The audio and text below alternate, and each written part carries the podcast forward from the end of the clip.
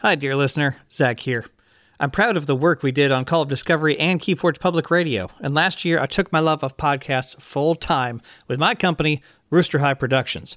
If you know someone with a business who wants to broadcast their expertise through podcasts and derived social media marketing, send them my way to zach at roosterhigh.com. Thank you so much.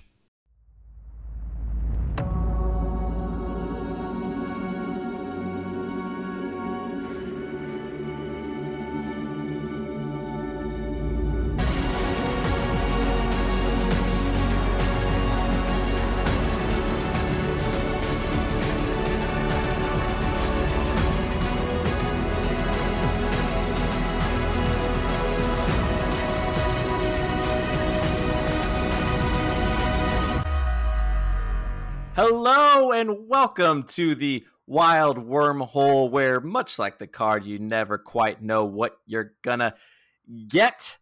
I woke up this morning. I'm I'm your host D House, of course. I I played uh, decided to play a game of Keyforge, uh, and what do you know? I played the wild wormhole, which gave me the immediate win. And the top card of my deck said play until the end of the next episode. You are the sole host of that's right, the call of discovery guys, we made it. I'm here. I'm running the show, and uh, I guess I th- I I think there's someone else here. I'm actually unaware. I thought I was just going to monologue, but Zach, are you here? Yep. Yeah, I'm I'm here. There's a little there's a little just the the guest tag next to my name this time, which is weird. Yeah, I I don't remember letting you in here, but um I guess if you're here, I I guess you can stay. Yeah, well, I've got I've got the keys, you know, whatever that means for recording uh uh I mean, obviously in the same in in the same recording studio in Hub City in the Crucible. But uh, yeah. Mm. But yeah, they uh, the security guard was like, "Well, no, you're not host right now. D House is host." And I said, "What?" So it was it was unfortunate. I was I would say I'm as surprised as you are, but I was not surprised that the people wanted me. So um, yeah, yeah, that's yeah. what the metrics say. That's that's for sure. That's for sure. I mean, I was coming in here to record a diss track, but I guess I'll just have to save that for later.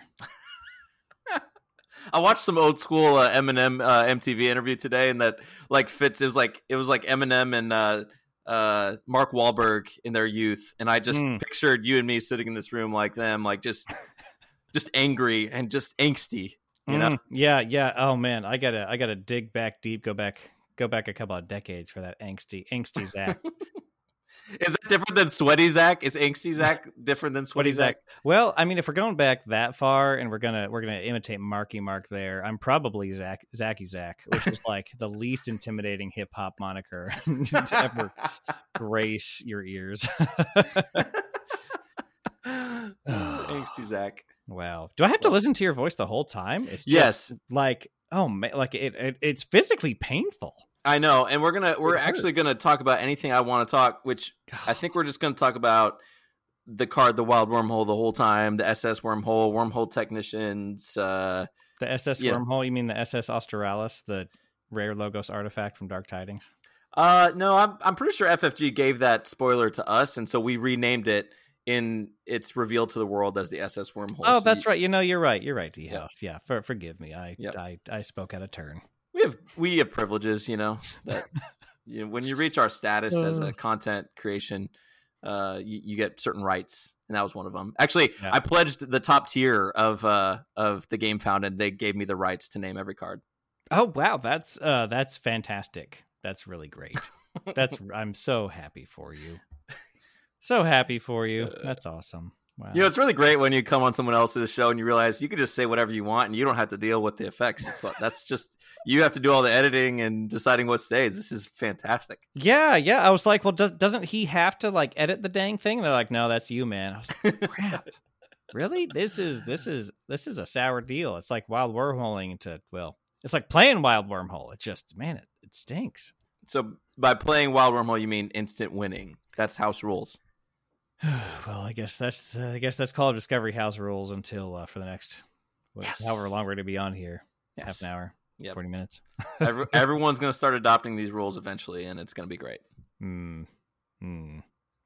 So, uh, did you just come on here to uh, be- beleaguer me with? Oh, your, you want to talk about uh, actual important things that people might want to talk about?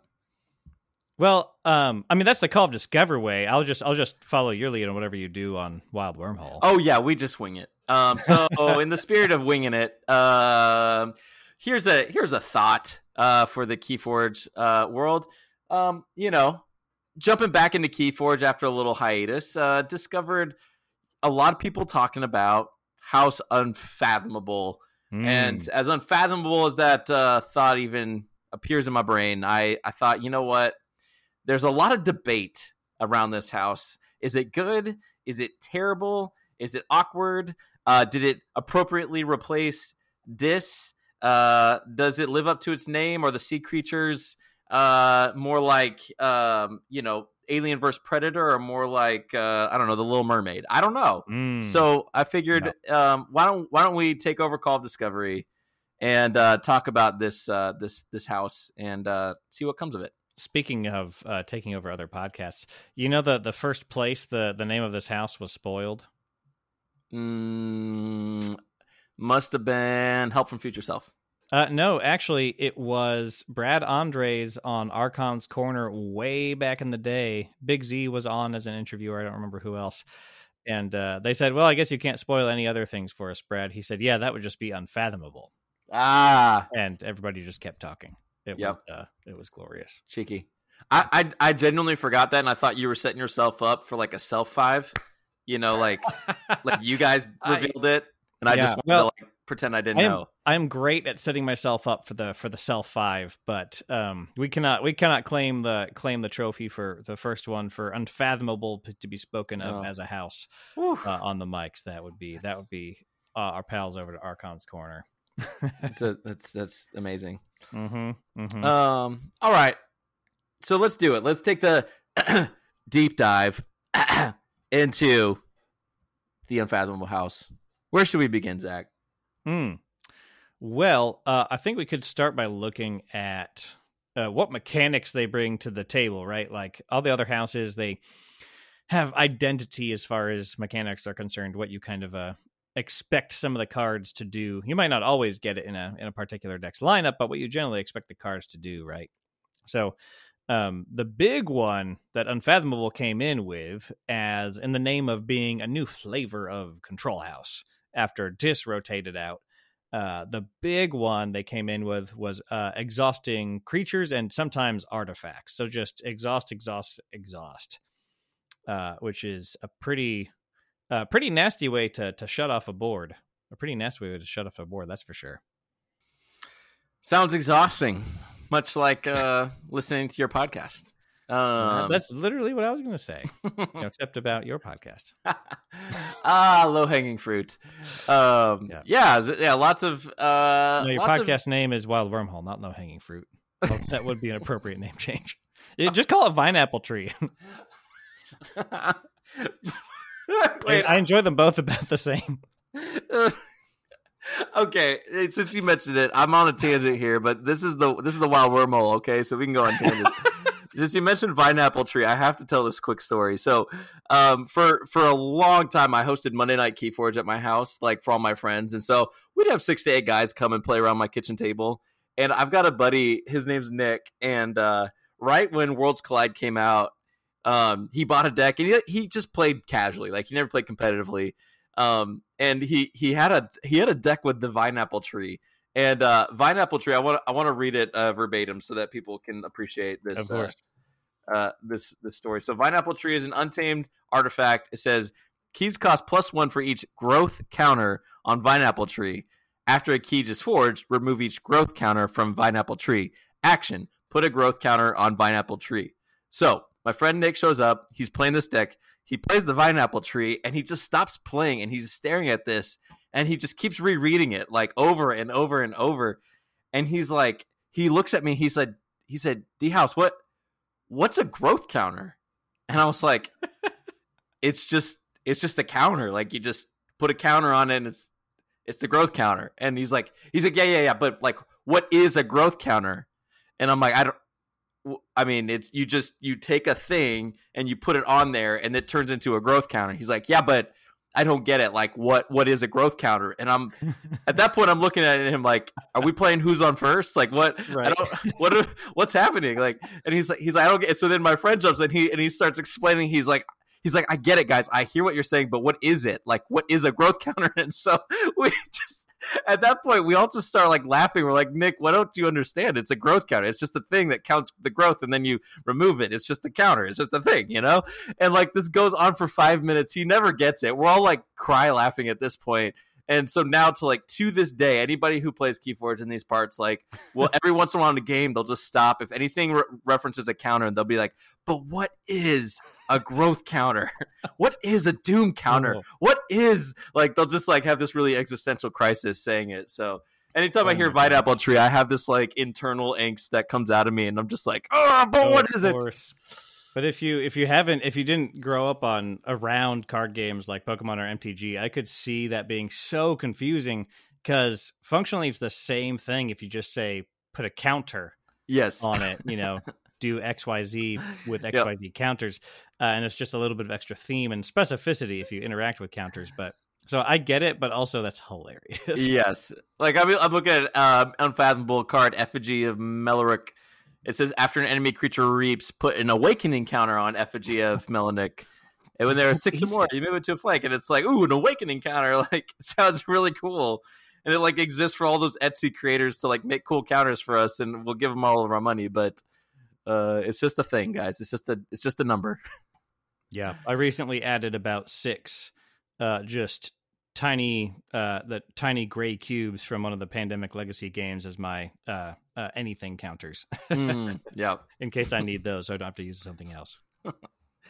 But oh but we digress. Welcome to the yeah. wormhole. Um so yeah so okay. So we got some main mechanics of unfathomable. We got exhausting. We got mm-hmm. bouncing to hand or the deck um, a little bit of play limiting, maybe a little disruption of turns. Yeah, um, a little um, bit, a little bit of what we saw in Dis, right? Like, I think it's Fuguru is the uh the the one that makes your opponent fill their hand to one less card, kind of like um, Streke and in Succubus before. Yep. Um, and you've got uh, you've got Illusions of Grandeur, uh, which also Jay Bray played that on me last night, and I missed it mm. on TCO, and it punished oh, no. me. It says oh. uh, choose a card on your opponent's identity card. If your opponent does not choose that house as their active house on the next turn, gain three amber. Um, so I just went ahead and handed him three amber for no apparent reason. It was great. That's so kind of you. Yep, I'm I'm a nice guy. yeah, and then the uh, Calp is the other like direct. Uh, could have been printed in dis in in dis sort of card.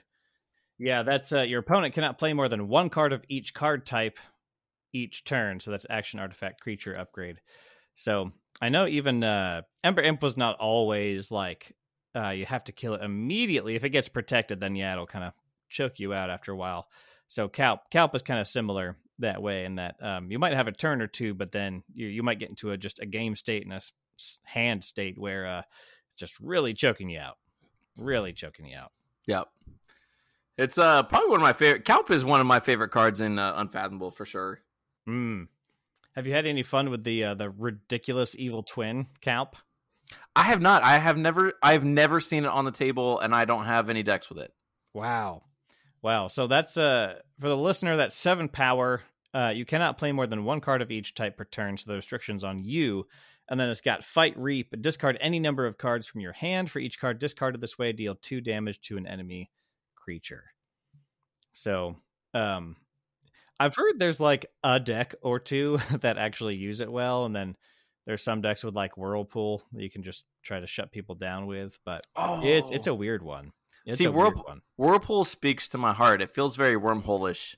Like mm-hmm. you just like chaos. Any, anything that brings chaos to the game, it's like I I 100% send that. Like, sorry, let, let me let me read Whirlpool. In fact, uh, Opie's in the art. It feels very. uh Oh wormhole. yeah, for sure.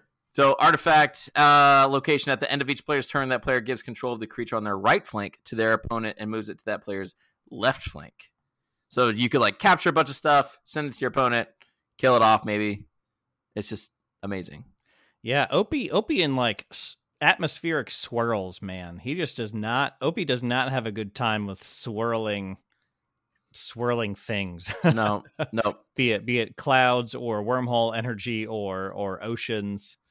It is is a rough time for Opie. Yeah. D- speaking of Opie, you know they have the the little gr- the Gruen plushie thing, um, that uh Ghost Gal- or FFG created, and then Ghost Yeah. Galaxy was selling it at Gen Con, That's right. and it I I heard that it just like sold out, like it was just immediately sold out, and like people were winning it in like sealed events and stuff. And uh, and a, a, an employee mentioned, I think, to Sydney Seal over at Help from Future Self, Mhm. that like they did not expect that much demand for uh this little random Gruen plushie. And all I'm thinking the whole time is make an Opie plushie and the demand will be even higher because I mean who doesn't An want that swirling An Opie around and plushie would be pretty cool. yeah, I mean come on. Let's let's Yeah. make it happen Ghost Galaxy. Come on now. Yeah, the the story's not terribly exciting. I just had a um a friend with an extra an extra uh, fuzzy Gruen, but as of about a week ago, I am the proud proud papa of one adorable fuzzy Gruen that's now sitting on my shelf. I have a friend who used to work for FFG. She had an extra one, and she was very kind and Wow. decided to give it a home with me. Amazing. Like you, Yeah. you I mean that's cool too, but you might be able to flip that for a nice profit based on the uh, demand right now. yeah, if I want to flip things for profit, I'll start like doing things that aren't card games, like Fair enough. you know, like like if you're buying old CotA boxes to make money, um, they I there are there are so many other things you could do with your money to make more of it. Yeah, like play Flesh and Blood. like yeah, like literally, actually, like like like get into MTG finance and not MTG. Like There you go. Yep. Yeah, yeah. All right, so let's let's uh let's talk about the unfathomable power comments. As a respons- responsible host, I'm going to keep this moving along. Oh, for sure. Um, but I am going to pause for a, a quick timeout. Um, my my phone just notified me that it is the Wild Wormholes uh, Twitter anniversary. Four years You've got to Zach. be kidding me. That happened while we're recording. right now as we're recording. So you are obligated to wish me a happy Twitter anniversary. This is the worst timeline. this is the darkest possible. You can't make this up. You cannot make this up. In fact, I, am gonna. I feel like you played lateral shift on my heart. Like, okay. Uh, well, happy.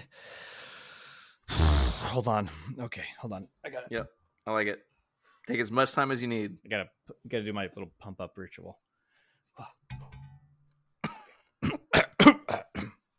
me ma moo moo ma me ma moo moo. Happy Twitterversary, D House. Boom. All right, I'm gonna snip that audio clip and put it in the in the beginning of every Wild Wormhole episode we ever release. Mm. Mm. In Awesome. fact, I just uh, I just tweeted it, so there we go. Oh, that beautiful. Beautiful. Okay, power comments. Yeah. Um, brain drain. This is probably I. Let's just start. Let's start with the uh the winners here. Brain drain is a uh an action gives you an amber pip for playing it.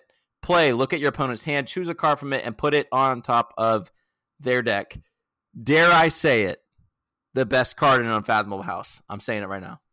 I uh I'd probably I'd probably agree with you. Especially being at common, you could get multiples. Um like a lot of these commons, like getting them in multiples just really means you're gonna have a strong game plan built around that common. And I love the disruption that Brain Drain gives. Especially it's kind of like a fake uh it's kind of like an indirect um you can like remove their amber control, right? If you see what they've got on board, then you can look at their hand with brain drain and say, "Oh, you know, I'm going to put that back on top of your deck, so you have a harder time stopping me." Or now I know you can't. But the great thing is, of course, you can remove just whatever you don't want them to have next turn. It's it's so good. It's, It's so good. It's amazing, and I, I've got one deck with three of them, and it Mm. feels so powerful. You just get to okay, I want to, I, I want to just reap to six. Let's look at their hand. Can they stop me? They got nothing. Or here's this one answer. Okay, it's gone. I'm gonna forge for six, and it's great. Like Yeah. perfect knowledge. It it's rare in Keyforge. So, um, I think No. there was that one card in uh, CotA where you could like Psychic bug. um. Oh, that's right. Psychic bug. No, I'm thinking of something else. It was like either it was was it sanctum or discard. I can't remember. It was look at their hand and or like I think it was a discard that killed all the sanctum cards in their hand. Uh, are you talking about uh, Imperial Trader, the Yes. Shadows Rare? That's oh yeah, as a shadows card, and yeah, it, look yeah. at their hand. You may purge a Sanctum card from their hand. yeah. it's like why did it have to be Sanctum? Like, Right. now I've got I've got that card in one of my top decks because that that showed up in Mass Mutation, and um, in in like high level play, like it's not it's not crazy rare to have to be against Sanctum, and Sanctum often has uh, a, a high powered Sanctum deck is going to have those big play cards you want to get rid of, like Glorious Few, Cleansing Wave, Doorstep, stuff like that, right? Sure. Or Barrister Joya. So I've gotten a lot of use out of uh, out of a good Imperial Trader there. yeah, Brain Drain, yeah, very similar, very similar. Yeah. Um, so literally, so I, as I was preparing for this episode last night, I, I threw a couple games in with uh, Jay Bray. Actually, I played a bunch of different random like unfathomable. I was basically going through my collection, playing all my unfathomable decks, just to like you know get myself refreshed on the house. And um, it's two keys to two keys. Um, Jay Bray, uh, the the the the jerk. Um, he he he he has two keys. I have two keys. He gets up to nine amber, and in my hand, I am sitting on a Ronnie Wristclocks. This is a like a sixty-six SAS deck. I think we're going to cover it on the podcast.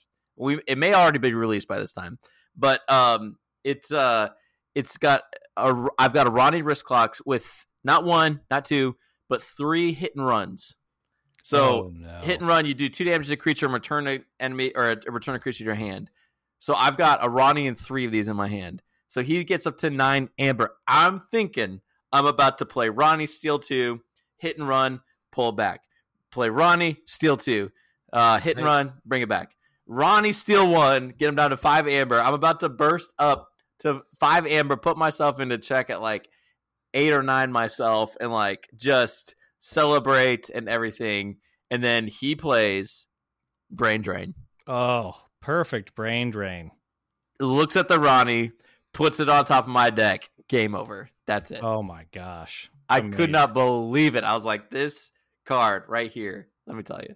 Amazing.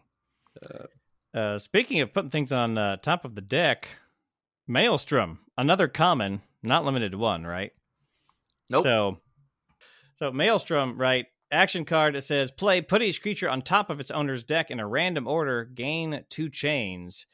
Uh, it this card this card I think is the most bonkers board clear printed. This thing Yeah. is ridiculous. Uh, I have lost a number of games to Maelstrom where I just had too many uh, creatures of like three different houses out, and then they all get put on top of my deck, and then like, you know, I'm just like my my works are all gummed up for like three or four turns, and they just win the game before I can get anything going again. Yep. It's so gr- good. I just th- sometimes I feel like it's just so so awkward if you have if they're sitting on four creatures and you got four creatures and it's like Sure. gosh, do I do I want to potentially slow myself down? Granted, you get to play stuff after it's done and you have the knowledge, but um, it is it is very powerful, and I have definitely lost games to just Yeah. gumming up my hand with no play effects. It's just like, Yeah. uh, there's not much I'm doing here, but like you Um, alluded to tough to tough to uh, get a deck or kind of a play style or a board state where it's it's you know also advantageous to you. But there I, I did i was looking through my dark tidings decks through some of my 60 sas decks and i have i, I have a deck with like phase shift and think twice and uh, in logos and then i've got on maelstrom of course and i also have a library card so that I could maelstrom all the creatures uh, on top just to like make sure I'm drawn back through them, which is just gets me back to even. It's not that impressive. Uh, but I also have ransack, which is the shadows uncommon in Dark Tidings that says steal one, discard the top card of your deck if it's a shadows card, like repeat this card's effect again. oh, Uh, okay. Yeah, and so if somehow I just get all shadows creatures out on the board, and then uh, I could theoretically with think twice and phase shift play maelstrom with one of them, and then with the other play ransack. And if I've put like four or five shadows creatures on top of my deck, I can guarantee like you know a four to five amber ransack, which is uh, pretty silly. That's That's the best use of this card I've heard. I Right? now I now I need to uh, start digging through my decks and see if I have that. But Yeah, Um, I gotta. I'll need to practice with that deck just to see if those shenanigans are like at all viable. Which you know, ninety nine percent of the time they're they're not. But uh, some of the fun of Keyforge is seeing some wacky combos and going, you know, let's let's just see if we can land this. yeah, which is my favorite unfathomable card is not a common, but it's Dark Discovery. We can come back to Oh. it later. Right. Um, that's weird that your favorite card would have the word discovery in it. I, uh, oh, that makes me feel feelings. I walked right into that. Didn't Yeah. I? Dear Yeah. goodness. All right, let's That's scrap weird. this I have, episode. I have some thinking to do. Thanks for tuning in, everybody. Uh, go ahead and hit unsubscribe from this. Just the the last thing I'll say about Maelstrom is it, it made me think of a thing that uh, uh Big Zion over in Archon's Corner says on a fairly regular basis is that it's much easier to lose a game of Keyforge than it is to win a game of Keyforge. Like, and I think what he means by that is, you know, if you're playing, especially in a kind of competitive setting, uh, the reason the victor is the victor, you know, maybe maybe even half the time, maybe more, is because the loser made a mistake that led to their loss because the the winner just you know saw the mistake and was able to take advantage of it. And Yeah. Ma- Maelstrom, I feel like, is such a source of those mistakes. Like literally just having too complicated of a board, too complicated of a battle line when you're fighting for that last key and they Maelstrom you and they're in a better position. Like, man, that's game. That's just over. So Yep. yeah, but I love it for that reason. It's obviously not overpowered. It's just uh, powered. Yeah. Yep. you know. Well, looking at our next power common, that is, of course, the aptly named Bubbles. Hilarious name. Right. Five five power Aquan creature put has, has a play effect. Put an enemy creature on top of its owner's deck. I I never mind uh, seeing multiple bubbles. Um, Bubbles is great.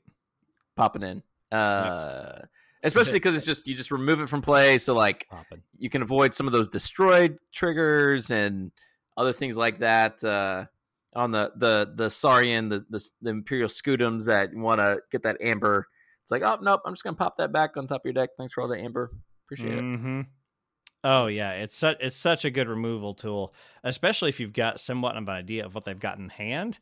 Then you can uh, you could pick a creature also based on uh, what the house of the creature is, so that when they're drawing that creature, you know you're going to be gumming up their hand a little bit, getting getting uh, maybe that creature's one of you know the only card of that house in their hand that next turn.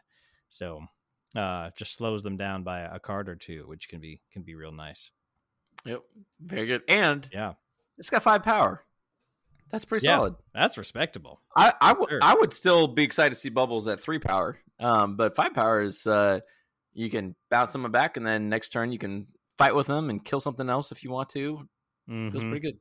I feel like in the later sets they said they said, you know, we can uh they they they realized that power is cheaper than they they thought it was, right? Like you've got NARP Yeah, with a cost, but um I feel like they've they've realized a little bit. Well, m- maybe not totally because you've got things like Tikiwi uh Tawiki Kraken stuff like that, but Bubbles Bubbles having 5 power is good cuz the effect is quite good and then you you still have a 5 power body that will stick to the board or or take out some threats. Okay, since you mentioned Tawiki Kraken, we got to talk about this for a second. sure. this is this is this is a rare. So we're in the comment section. But we're going to talk about this rare. Okay, it's a 12 power creature. It's a beast. 12 power. Okay, but it has a has a play effect. It says exhaust two friendly unfathomable creatures.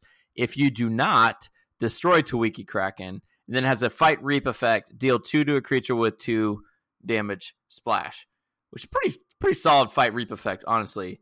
Right. But ah, my very first Dark Tidings deck I opened, it had two of these. What? Two. Oh, that's ridiculous. And the art is fantastic. It's Some got a nice, favorite, crazy yeah. name. And I think in all the games I've played with that deck, I think I've successfully played the Tawiki Kraken one time um in like a a terrible loss. Like it was like, okay, here we go. We're just gonna Might do as this. well Like, play this so I have a story. ugh.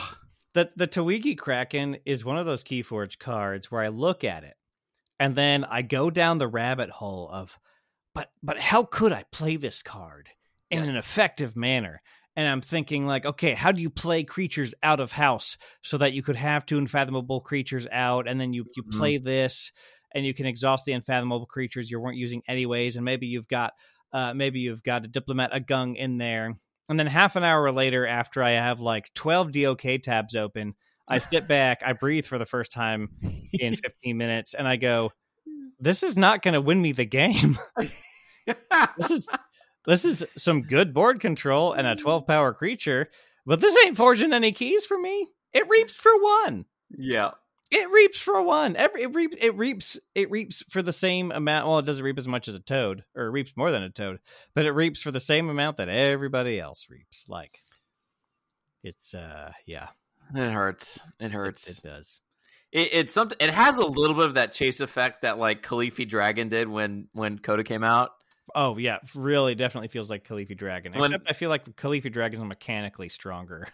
Oh yeah, and it's like okay, you just have to get the seven amber way easier. I feel like uh in general than the Tuiki crack. It just it it just it, it does feel like you're playing a game within a game, and you don't even care about the result of the game. You just want to get this Mhm. thing on the board, and then I, I yeah, someone puts a draining touch and is dead.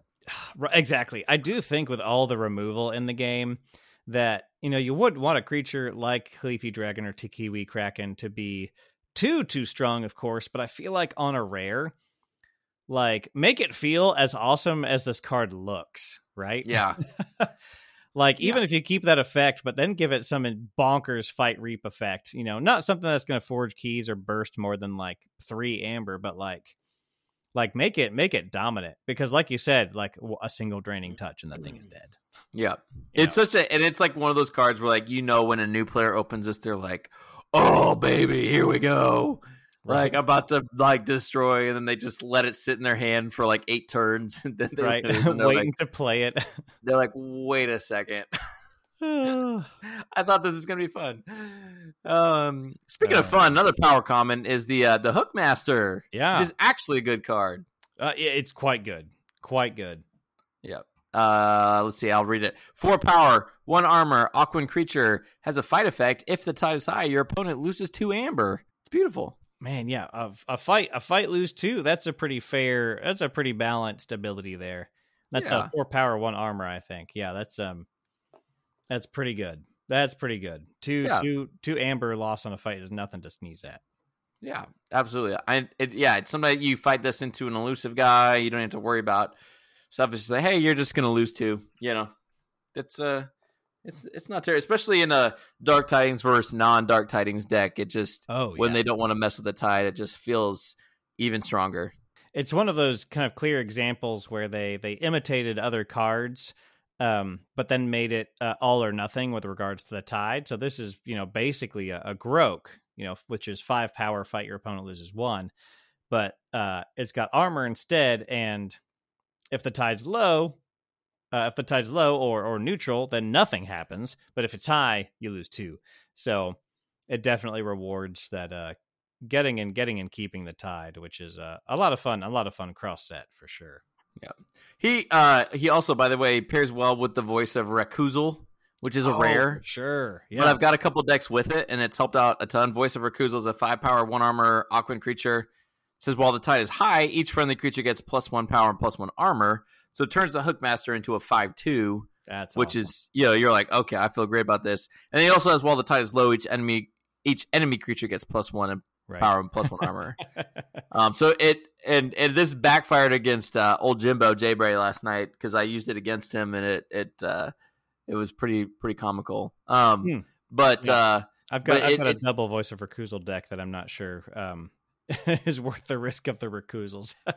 yeah, it, it is definitely one of those. I don't know if you want to play it against uh, another Dark Tidings deck, but I don't know. Mhm. It's, but it helps with the Hookmaster. So Yeah, yeah. Hookmaster always happy to see because that's some good hard amber control uh, on your board there. So uh, always happy to see that punishes uh, your opponent playing elusive a little bit. So always happy to see that for sure. Yep. for sure. uh, next up, we got Portal. Uh, the classic gives you an amber action play if the tide is high. Archive Portal. Otherwise, raise the tide. it's so good. Like it just archives itself. Like man, like decks with you can get multiple of these. They can get enhanced. And sometimes, uh, not always, uh, it's only really worth it if you think you'll keep the tide, but sometimes it's worth it just to take the tide on the chains just to archive multiple like portals from your hand. Um, Mm-hmm. that that would only be, I think, if it's costly for your opponent to take it back. But um, yeah, man, this card this card is so strong. Um, it's one of those cards where it just keep the tide just keeps giving a Dark Tidings deck the advantage. Yep. You know, Yeah, when you when you've got multiple portals, it just I mean, dear goodness, it just feels powerful. I've got a couple of decks with two portals. I'm like, I would love to see a deck with three portals. Yeah. It really is the hallmark of I've seen a number of Dark Tidings uh to use the old BDQ term racing decks, right? That just go as fast as as uh as fast as possible. And I've piloted one of those during uh, the Ancient Bear Republic League. And I think it was three portals, one was enhanced, and it was just just just dumping amber out onto the table at at Im- improbable speeds. Of that. yeah, yeah, it's fun. It's fun. Um, and then last but not least of the power commons, we've got Storm Surge. Uh, as an action play, your opponent cannot ready cards during the ready card step of their next turn. This is a sneaky one. This It can catch is. your opponent off off guard.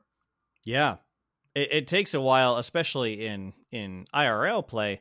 Uh, it takes a minute to get back around to when that effect is is happening because you play it during your turn, your opponent takes their turn, and then it's at the very end of their turn that their you know their their cards stay exhausted, and so they only unexhaust a full turn later. So it is it is it keeps those things exhausted for a while. Yeah, for a while. Yeah, and it, it combos well with some other cards that we'll get into in a minute. But Oh yeah, like like Maelstrom. I've got a double Maelstrom, double Storm Surge deck. yeah, Um, oh, well, I don't know if yeah. those combo together, but it is still still a lot of creature control. Well, uh, it's uh, if you Maelstrom and then you play Storm Surge, literally whatever they're able to play. Just Oh, I see what you mean. And then they're Yeah. drawn into more creatures. So it, it really just guarantees that they're like, you know, you you're pulling the e brake on their car and they still have to make it to the next exit. Like, Yeah, that's good. you know, Yeah, I was thinking. I was thinking about the un, the uncommon sleep with the fishes, where you play destroy each exhausted creature. oh sure, yeah, Yeah. yeah, for sure. Not great combo. board wipe. Yeah. Great. Um, no wipe. chance. So so speaking of uncommons, let's get into the uncommons. Uh, we'll we'll start with sleep with the fishes. So you get an amber pit for playing it, and it is just straight up destroy each exhausted creature. Um, which if you play this incorrectly, you will punish yourself. Like uh, you play the bubbles, and you're excited that you just did that, and then you oh oops, I, bubbles is exhausted. Now I have to destroy my own bubbles. Yep. Um, so sequencing is is key. I just taught a new player uh, recently how to play Keyforge. Actually, I've taught a bunch of new coworkers uh, how to play Keyforge, and they're getting really excited about it, which is awesome. But um, he straight up in his like fifth game pulled off an epic quest. what? Yeah, I've played. uh, I don't even want to know how many games with Epic Quest, and I've never once pulled off an Epic Quest, but he pulled off in his fifth game, and uh, but I did have to like slow him down because I was like, he could just do the Epic Quest, or like, oh, if you play all this in the right order, you're gonna Epic Quest free key and end with like five or six Amber. Um, so it's like, oh, sequencing is very important in Keyforge, and that's one of Yeah, those weird new player lessons. Um, but uh, yeah, I was going to mention this with uh, the article or the artifact frigorific rod. We didn't talk about this common, but Oh yeah, that's a good amber when you play it, action, exhaust a creature or artifact. Um, this is one of those like at first glance you're like, uh, okay, big deal. Um, but when you start to see multiples of frigorific rod, and then in co- Mhm. combination with like sleep with the fishes and things like that, um, you start or uh, some other cards we're about to get into, um, you start to see the value of it's not just exhaust and like slow them down for a turn, but there's actually like value here too. Oh, for sure. Especially if they've got, you know, a bit of a battle line out, you can aim for all of one house or you can just hit one from each house. Like there's there's so many choices even just exhausting a creature to try to slow your opponent down that um that can just change the way the game goes. Yeah, so yeah, the frigorific rod is is is great. All right. Uh let's get into the next one. I'm trying to find it on Archon Arcana and I'm uh. Tama of the Glow. Yeah. Yeah, that one. Yeah, uh three power Aquan creature. Uh, reap exhausted creature. If the tide is high, draw a card for each exhausted enemy creature. Oh man, that's the that's the the Sutterkin of Unfathomable. It's beautiful. Yeah, It's And- beautiful. like we've just been talking about, there's so many ways to get all your uh, your your uh, opponent's creatures exhausted. Yeah, I, I mean, really, uh, I think I played a game last night where I Tomwa of the Glow um, uh, for like four cards. You know, I just re- draw Mhm. four. It just Yeah. felt so very strong. Um, the the evil twin version of it is terrible, but uh, I guess not terrible. It's just not as good. It it has a reap if the tide is high, exhaust an enemy creature, and your opponent discards a uh, random card from their hand. Hmm. Okay, So so not not bad, not bad. That's still more effects than you usually get, but sure. but yeah, getting getting that drawing a card for each exhausted enemy creature. That is some of the only like real burst speed you like you'll see in as far as card draw goes that you'll see in unfathomable. Even portal is just like you know recursing itself. So this is uh, a Tomwa deck, a Tomwa deck that can regularly pull off a Tomwa drawing a good handful of cards has an advantage in unfathomable that uh, you know is not is not normal, uh, which is pretty cool. Which is Yep. which is one of the reasons I like it so much because it's just such a standout from from everything else the house does. Mm-hmm. Yeah, Mm-hmm. yeah. Well, this next one is actually a favorite of mine. Uh, the Ooh. Abyssal Zealot, four power creature. After you raise the tide, capture two. And then another effect, after your opponent raises the tide, move two from Abyssal Zealot to the common supply. Um, I can't tell you how many times I've sneakily gotten rid of two Amber because they forgot, the opponent forgot on TCO about this second effect that the Oh, second you raise the sure. tide, oh, Amber's gone. Yep.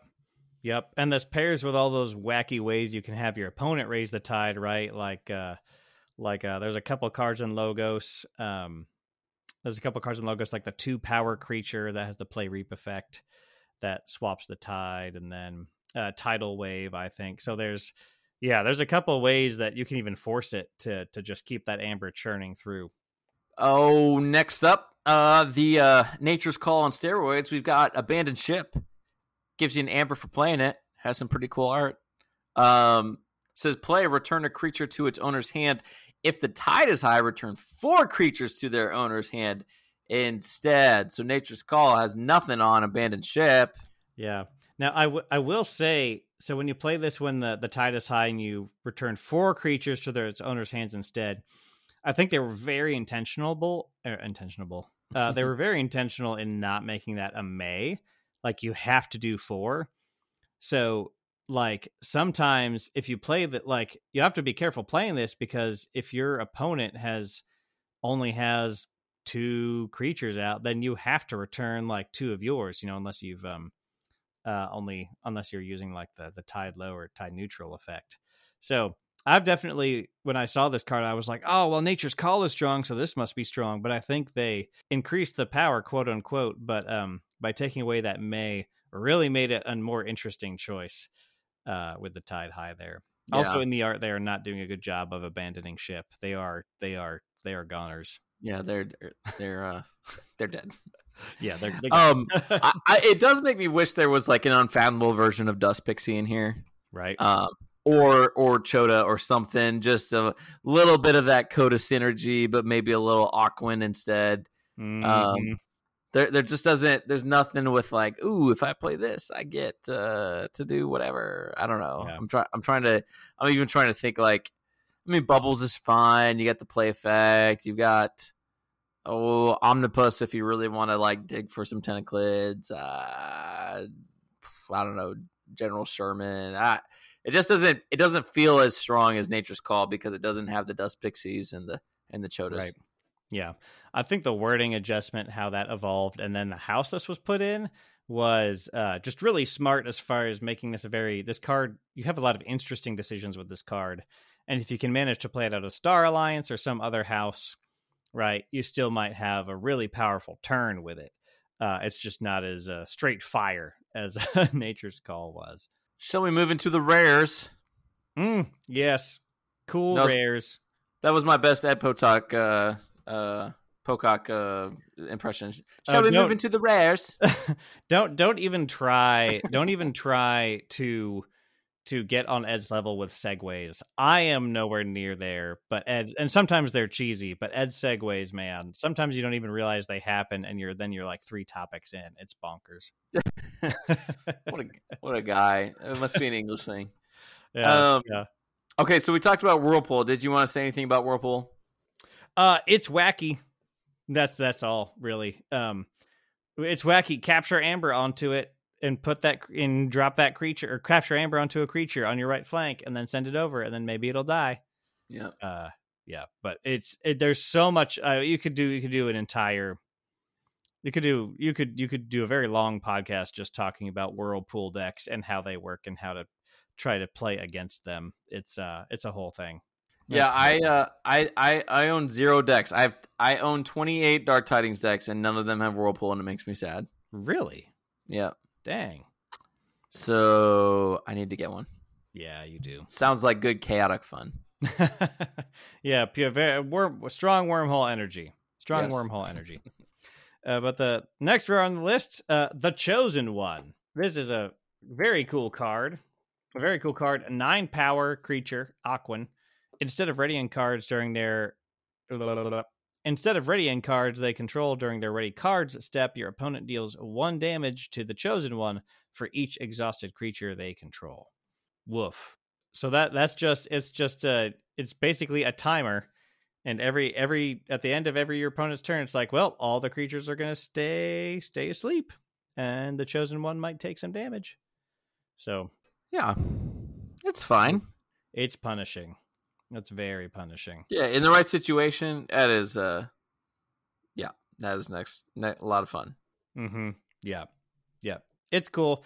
I'm sure uh, I'm, I'm dreaming of the you know when we we get ghost galaxy running vault tours or whatever kind of competition stuff they run i'd love to see what a, a chosen one deck looks like that's shown up to a, an archon solo an archon solo tournament. Yeah. see a chosen one deck. That would be really cool to see what people have dug up You know, I was mowing my lawn today and I was listening to uh, some Keyforge podcasts and I I did start to think about like cuz uh Gen Con happened and they had, you know, 200 people playing sealed and just all this stuff and I just I started to reminisce on like all the uh the live Keyforge real life uh video coverage that we used to be able to watch from Vault Tours and mm. and uh, one, I was thinking I need to go back and watch some of that because I bet it'd be really fun to watch some. Like, I'm so used to like TCO now that Right. even my own games on Wild Wormhole, that's that's all we can get. So that's all I can take.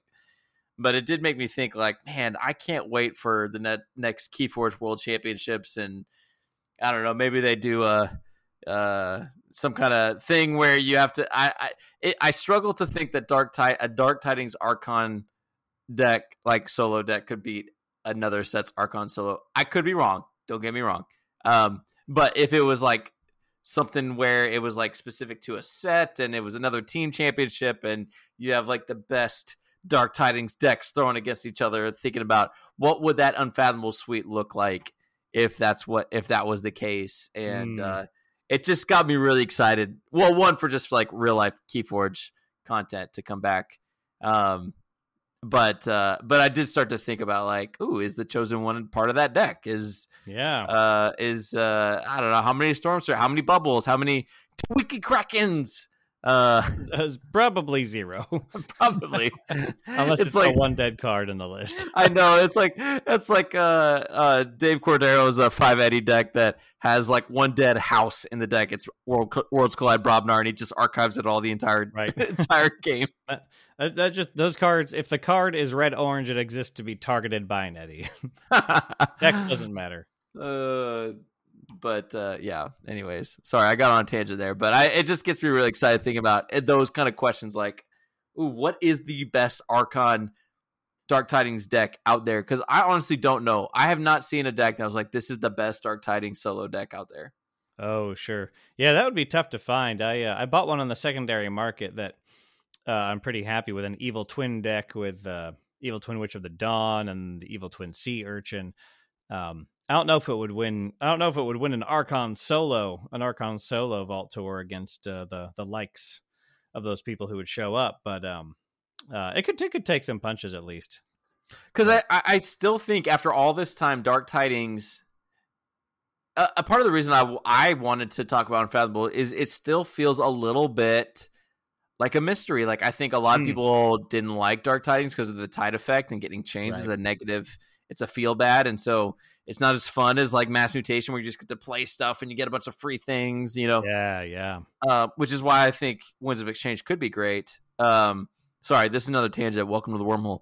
But um, but um, it's part of like like I I do think, and I've even heard uh people who are very involved in like SAS scoring say that like SAS just can't accurately define Dark Tidings decks because they're so obscure and just some yeah, of these effects are complex because but just yeah. by um by the way way Nova and other people do SAS is that they, they don't look at three card combos, right? It's it's max like two card synergies and that sort of thing.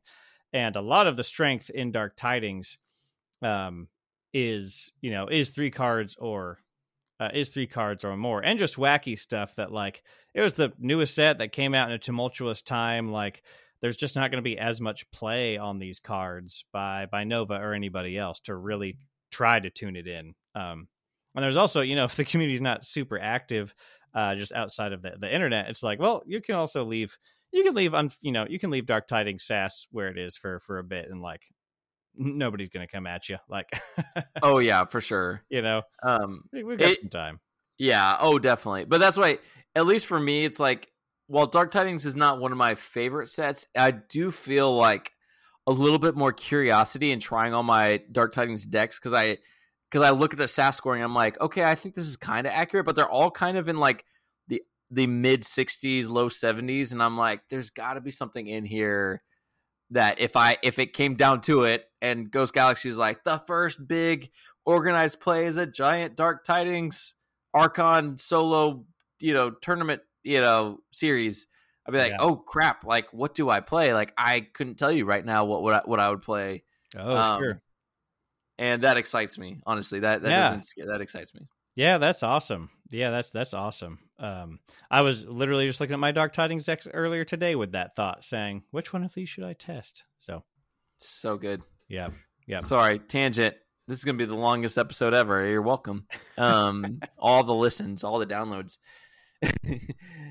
uh, shall we talk about General Sherman? Oh my gosh, this card. So if the the okay, what I'll say about this card is step one, uh, go look at the art. Step two, if you're not on Discord, uh, you know, in most messaging systems, you can like react with emojis to messages, and most Keyforge Discords I'm in have a General Sherman like react emote, which is just like this giant whale mouth that's like yelling at excitement or just being totally overly dramatic or, or something. But oh man, this card uh, fires on all levels mechanically and and and thematically. I guess it's, it's bonkers. It is so good. It's a ten power beast. He deals no damage when fighting. Has a play effect: purge each other creature. If General Sherman leaves play, return to play. Each creature purged this way, exhausted and under its owner's control. Ridiculous.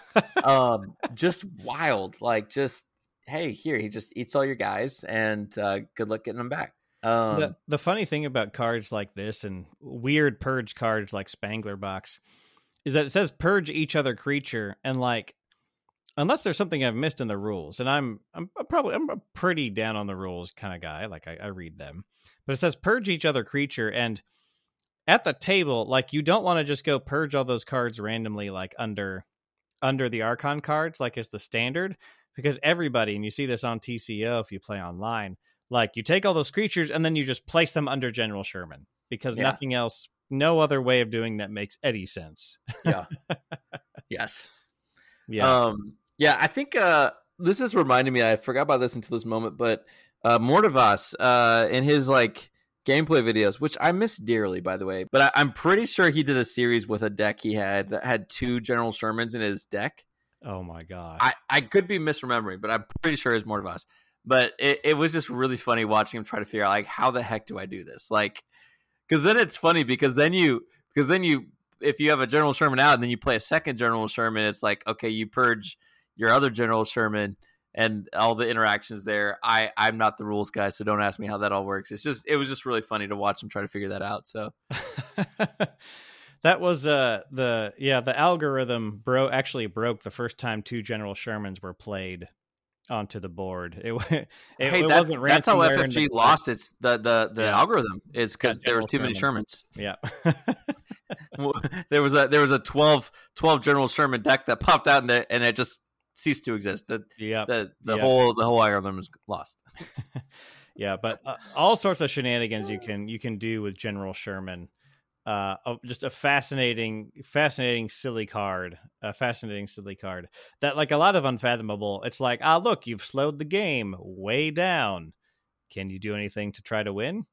like, Okay, next up we have one of the greatest names in Keyforge, by the way. Uh Sobog's Thingamabob. I love the humor of Keyforge. It's it's what keeps me coming back. Um but it's a it's an artifact gives you a pip when you play it. After your opponent forges a key, exhaust each creature they control. With with some great flavor text that says, "Isn't it neat?" mm, It's just great. yeah, that is that is a great early drop.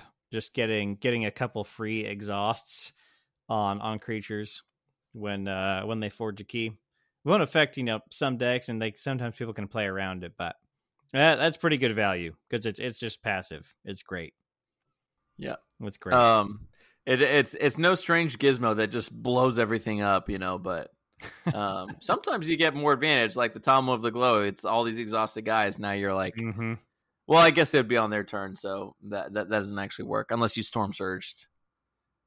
Right. some good yeah, combo it, just, it, it, it punishes them. They they forge a key, and then all of a sudden they're uh they don't have anything. They don't have any creatures. They don't have any creatures that they can use that turn. Yep.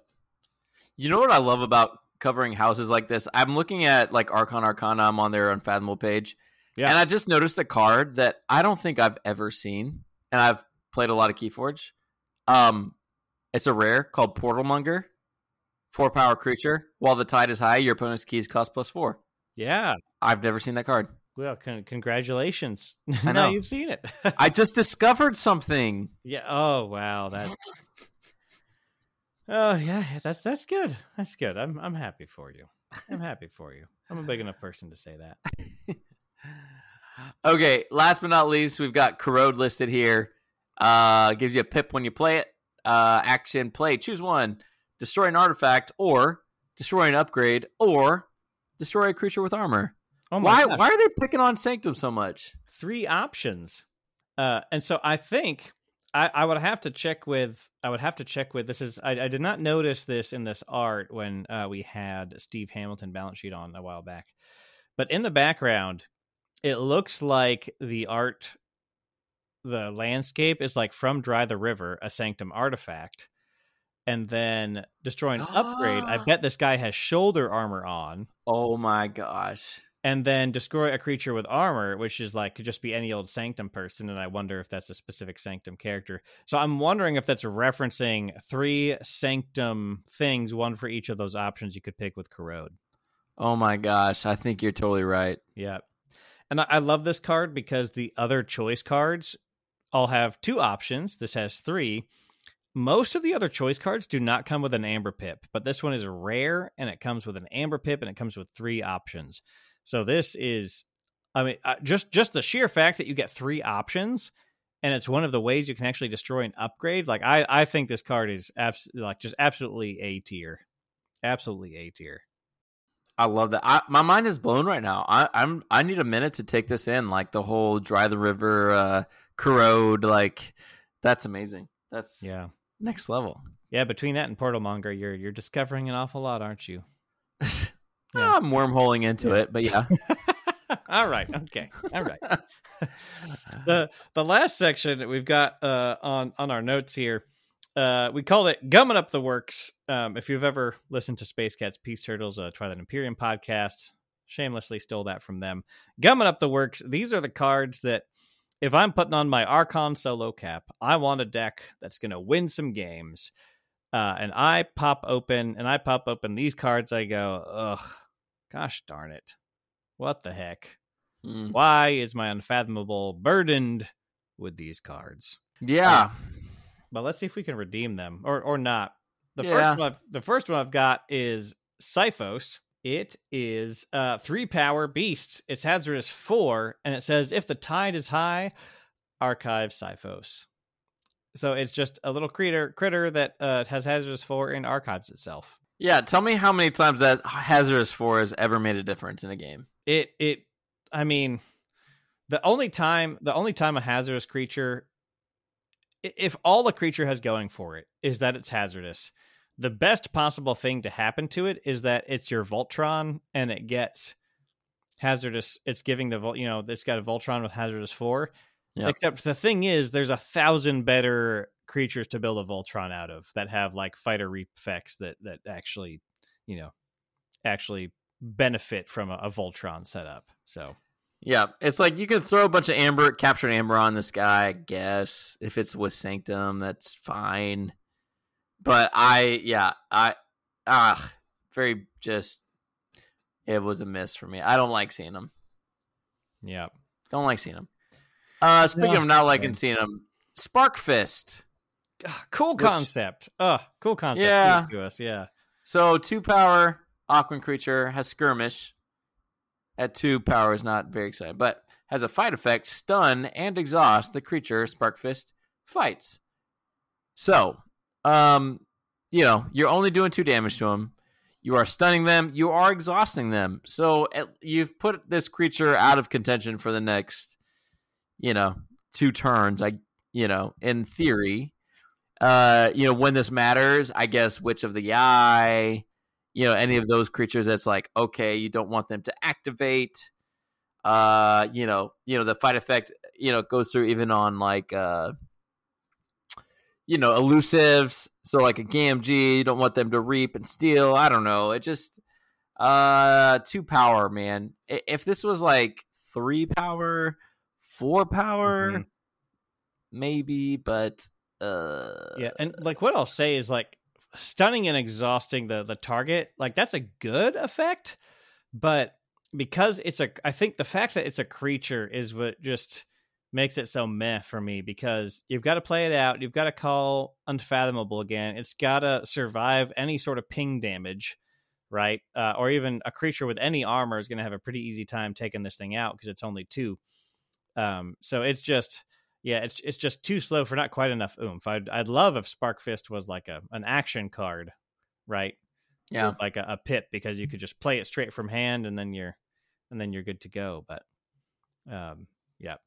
Now that I say that, I'm sure uh, the first time I actually play Keyforge at a big event, I'll I'll lose to a Spark Fist. I bet. That's- Just in promise me you'll record it and post it so I can, you know, retweet it and uh and capture it for all my followers. Yeah, you, you have been on Twitter for four years, so I guess I guess you you know something about retweeting. Got four years of Yeah. experience. Let me tell Look you. at you, look at you. All right, next up we've got the Horrid Synan. Um, four power with poison. Again kind of use like a little bit useful in that like it's removal if you want it to be um but other than that it's just it's just not all it is is four with poison like it's just slow it's slow removal it's slow removal or a suboptimal uh, a suboptimal voltron again you know Yep. Which uh, you know, I, I did play a game. To be fair, I, I played a game last night where I I kind of Voltron my uh, Lieutenant Khrkhar, um, mm, in Star Alliance, and he's got Hazardous three. yeah Um, but it was like, shoot, this guy has four power, so he could hit get the Hazardous and then get that one little dip of poison Mhm. in oh and sure. kill my Voltron. So I did. I had to play around it a little bit and make sure I I had at least one damage on the the Synan, but that's all I had to Yeah. do. Get one one damage and I was fine. right. But it at least made me pause and I was like, Ugh, I don't want that's lose. that's the beauty of Keyforge that like even if I want to sit here and call Horrid Synan a card that's like not going to really help you in games, you will end up in games where you have to deal with Horrid Synan just simply because of the board state, right? Yes. Yep, like yep. like that's the beauty of Keyforge. so true. Mm-hmm. Mm-hmm. All right. And then finally, I don't know if I agree with this, but um, Whoa. but but Oh. you know, welcome to the wormhole. Uh, you you put Photic Raider on here. I did. Um, two power creature, play capture two while the tide is high. Photic Raider gets plus four power. I think Photic Raider kind of feels like Gub to me, where it's not terribly hard for your opponent to, you know, put some damage on there, take the tide, and then just you know kill them, kill them with with dropping the tide. Uh, capture capture two is fine. Like this this fills the slot of um. I'm probably less sad to see Photic Raider than I am the others. This this fills the slot of like uh uh what was it? Squire, uh, Squire Alice. Yeah. Right. It's just the play capture two. And six power while the tide is high, the tide is high is nice, but that can just change so much. And two is just such a low base. Um, and the just the other thing is if you don't have something to do with the captured amber in your other house, like it really needs support to be to be to be useful. Um, so I don't know. I don't know. Sell, sell me on Photic Raider. Convert me. Convert well, me to the yeah, way no, of the it's Raider. not. It's not necessarily a sale necessarily. Maybe uh, you know, maybe a twenty percent off, you know, coupon. Uh, if the tide is high. if the tide is high, you know, if you come in this weekend. uh, no, I uh, I don't know. It, it's not. Uh, it's not monumental. I do think his value goes up in you know non dark tidings versus dark tidings play if you're playing out of set. Oh, sure, for sure. Because then you're looking at a six power creature with two amber on it. Um, which it's like, oh, do you really want to take chains? Like, you know, maybe late in the game you do, and you you you know you do that, but. Um, it, it and so I would say its value is very low in Dark Tidings versus Dark Tidings, but in non-set, and I'm like, ah, I feel like this thing with a portal is is strong enough. A six power creature, I feel like five is right that that threshold where like you know it's like oh five is really good, six gets really rare. Um, I've got a lot of like Dis decks that all the creatures are like five power. And it's like okay, well if you really want to get rid of this guy, you got to work a little harder to get that amber back. Um, Mm, yeah. so it's a, it's at least a little bit of amber control. I don't mind to see. I'm not. I don't get too disappointed seeing up seeing the Photic Raider. Yeah. Um, yeah, and yeah, cross cross set. That's a good point because even even blowing up a Photic Raider if you're cross set is going to cost you three cards. you know, yeah, at a minimum with taking taking that tide, taking Yeah. that tide. yeah, Yeah. yeah. I I definitely I don't have the same emotional reaction when I see like Sky Skyphos or however you say his name, the hazardous four guy. I'm like, oh, that seems like a waste waste of power. Photic Raider. Like, ah, it might get me out in a pinch. You know, when you're vying for that third key. You know. Right, right. Yeah, for sure, for sure. All right. Well, we we hit we hit quite a few things. I okay, wait, time out. I do have to Yeah. talk about Dark Discovery. Oh yeah, go for it. So uh I'm gonna rename this the Dark Wormhole. Um, oh no! so when you You already play have a card named after your, or I mean, your podcast named after a card.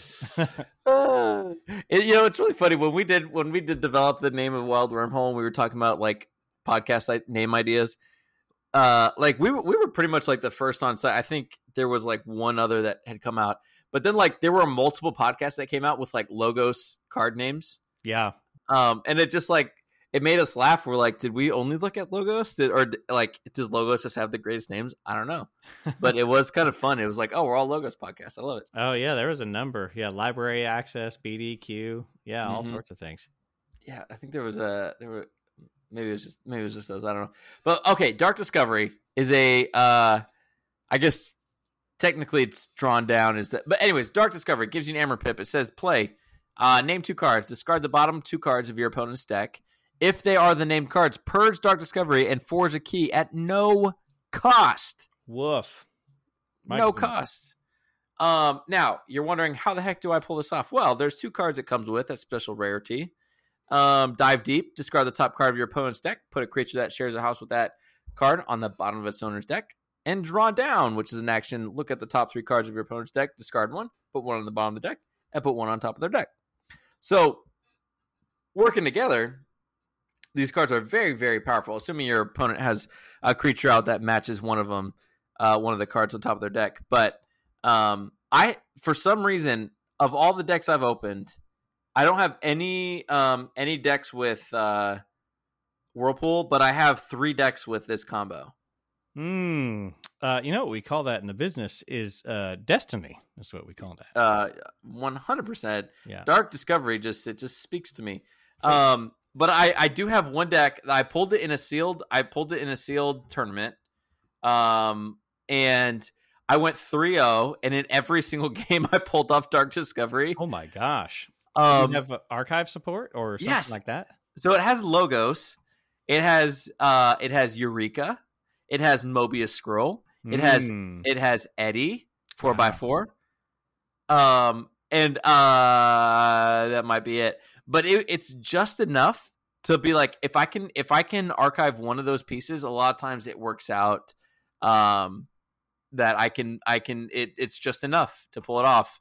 Um, and uh, I love this combo. I really do. It's a so the deck I have. It's Muddy Zazis Z A Z I C E. It's a Mm. 65 SAS deck, but I I'm probably I have probably like a 90 percent win rate with it. Um, because of Dark Discovery, it just Yeah. pulls it off so consistently. Wow. Um, that uh, it just makes it super fun. So I love that combo. Have to mention it at least briefly. Um, will the next World Championships be won by Dark Discovery? I don't know, but I I I love to think there's a logo deck that can archive the pieces to pull it off consistently enough that uh, it will happen. Yeah, Ca- Wild Wormhole might be the rival to Call of Discovery, but Dark Discovery is our evil twin. So perhaps, perhaps Dark Discovery is a, a team that will emerge and uh, and and take over. They'll be the the Cobra Kai of the Keyforge world. I I yeah, I'm okay with that. I'm okay with that. Although you you did mention uh ransack earlier, so I have to mention um uh I did play a game against Jay Bray last night where I in my Dark Discovery deck that pulls this off, I did ransack. I had 18 cards left and I had two pieces archived of the unfathomable combo and I ransacked and the card I discarded from the top of my deck was the Dark Discovery. oh man, shadows messing you up right there. I, Oh, I. I I literally almost conceded on the spot. I was like, stupid ransack. I hate this. Okay, well, summarizing what Unfathomable does, what what does it do? What what does it do? Um, Zach, do you want to tell us what it does? Well, so uh, I'll- I'll tell you my my impression of uh, playing a decent amount of Unfathomable and really just looking at the card pool, especially at commons and uncommons, just in, in prep for this. Um, I mean, uh, the diss track, of course. Obviously, this was spontaneous. Um, I I think Unfathomable is really good at slowing down your opponent. Like it's great at control in their own way, right? Their own flavor, different from Dis. And except for something like Tomwa, they're not going to be doing much speed. They're not going to be doing much archiving, or like they're not going to be doing much stealing. Maybe a bit of of amber control. So they're really good at just like throwing a wrench in the ge- opponent's gears, and then it's like it's up to your other two houses to like actually win the game for you. Mm-hmm. Um, you know, it's kind of like if if you were just relying on unfathomable, it's kind of like sitting there in Mario Kart with just like with an infinite number of green shells, just and just sitting at the side of the track, just shooting at all the other racers. It's like, yeah, you might be a menace that everybody hates. You're also not going to get across the finish line, right? So that's that's how I see that's how I see unfathomable. They've got a brilliant set of like disruptive weapons, and like they're built around that. Um, uh, but that's very specifically their role. So to really have a deck that's going to like aggressively get towards a, a W, you're going to need support from your other houses. The Mario Kart analogy is an apt analogy uh, because anytime I, I'm teaching a new player, that's the analogy I go to. Is like Keyforge is the card game version of Mario Kart. like Oh, to think of it in terms of this is not a fighting game this is a racing game yeah. so instead of you know racing th- three laps you're racing to three keys but you're playing dirty the whole time you're throwing shells and bananas and you're trying to knock the other person off but like the goal is not to like kill the other person you're just trying to beat them slow them down just enough to like so you win um Right. and that metaphor always works with new players so you saying that about unfathomable is like perfect because that's exactly what it does. It's like Keyforge is a tempo game, and Unfathomable is trying to slow them down just enough so that you Mm-hmm. can sneak ahead and uh, and just cause cause disruption so that your other houses can kind of burst uh, burst ahead. Right. So Yeah, that's Um, like going back to that story the where you had the Ronnie, like Jay was at nine amber, you had a Ronnie and three hit and runs in your hand. Unfathomable, unfathomable did win the game there, but it won the game by shutting you down, by Yep. shutting your options off, uh, which happened to be your amber control options at the at the very end. So, yeah, yeah, very very unfathomable, kind of fitting into that into that archetype there. Yep. We talking? Hundred percent. Yeah. So yeah, so I'm I at least personally, um, I think uh, it was Darkwater on uh, Twitter. Darkwater Um, Doug. Yes, Darkwater Doug. So he's the one who kind of got me thinking because um, uh, he kind of jumped back into Keyforge. Said, "I I'm jumping back in after this hiatus, and I really want to dig into my Unfathomable decks and find one I like." And his conclusion at the end of it was like, "I just don't really like Unfathomable, Hmm. and I want to play decks I love," which is totally fair in Keyforge. Like that's a very real thing. But it Yeah. did kind of get me asking the same question. I was like, "What are my Unfathomable decks that I really love?" And why do I love them? And and like I mentioned, the Dark Discovery deck, I really do love that deck. It's super fun. Yeah. Um, but it, it makes me want to dig into the house a little bit more and feel like there's got to be a combination out there with some bursty houses around it that can push it across the finish line. Um, so if if Keyforge World Championships next year is uh, Dark Tidings versus Dark Tidings, I'm I'm prepared Excellent. as long as it has a wild wormhole in the deck. Oh yeah, obviously, obviously, the the quick way to victory. Yeah, Yep. the quick way to Yep. victory or stealing podcasts for an episode. um, well, that's all I have, Zach. That's it. That's my whole that's my whole podcast hosting experience. Yeah, yeah, that's uh, yeah, that was all my thoughts on Unfathomable that I had gathered specifically for the diss track. I was gonna um, uh, I was gonna make a diss track about Cyphus, but it was gonna be an obvious metaphor for uh the Wild Wormhole podcast. Uh, see, I, I'm like, are you? Is it? Are you dissing me, or are you doing a diss track saying, "Oh, this says, hey, screw you, unfathomable. You're not better than me." You know, which, which I don't know which one it is.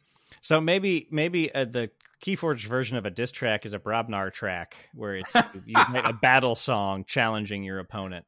Yeah, I can see Drummernaut sitting there like drumming away. I, I see it. The lasting effect created by that card said you were a host until the end of the next episode. Uh, can I do? Uh, can I do the the outro? Uh, I'll, I'll allow it just this one Ah, time. Okay, that's very Yeah. kind of you. That's very kind of you. So, um, uh, if you're enjoying Wild Wormhole, please uh, ask YouTube to bring back the dislike button so that you can go dislike all of their videos on YouTube. and where can they find that so they can make sure to do that once the dislike button comes back? Um, yeah, uh, you're gonna want to go to uh, myvista uh, dot com and uh, Ultra Vista. Um, and no, I'm kidding. I don't even know. uh, yeah, uh, main places, uh, Wild Wormhole on anywhere you listen to podcasts and uh, Twitter, Wild Wormhole, and YouTube, Wild Wormhole. We're on there. Been posting some gameplay videos. Um, I posted my face recently. Um, not sure if I'll ever do it again, but we'll we'll see. Uh, but it's a lot of fun. Come on out and join the fun. Yep, yep. And uh, any of those mediums that does not have a dislike button, use your free time. Ask them to get one so that you can downvote all that Wild Wormhole content. Uh, be sure to like, comment, and subscribe so that you are fully engaged and ready to uh, to to downvote it as much as possible.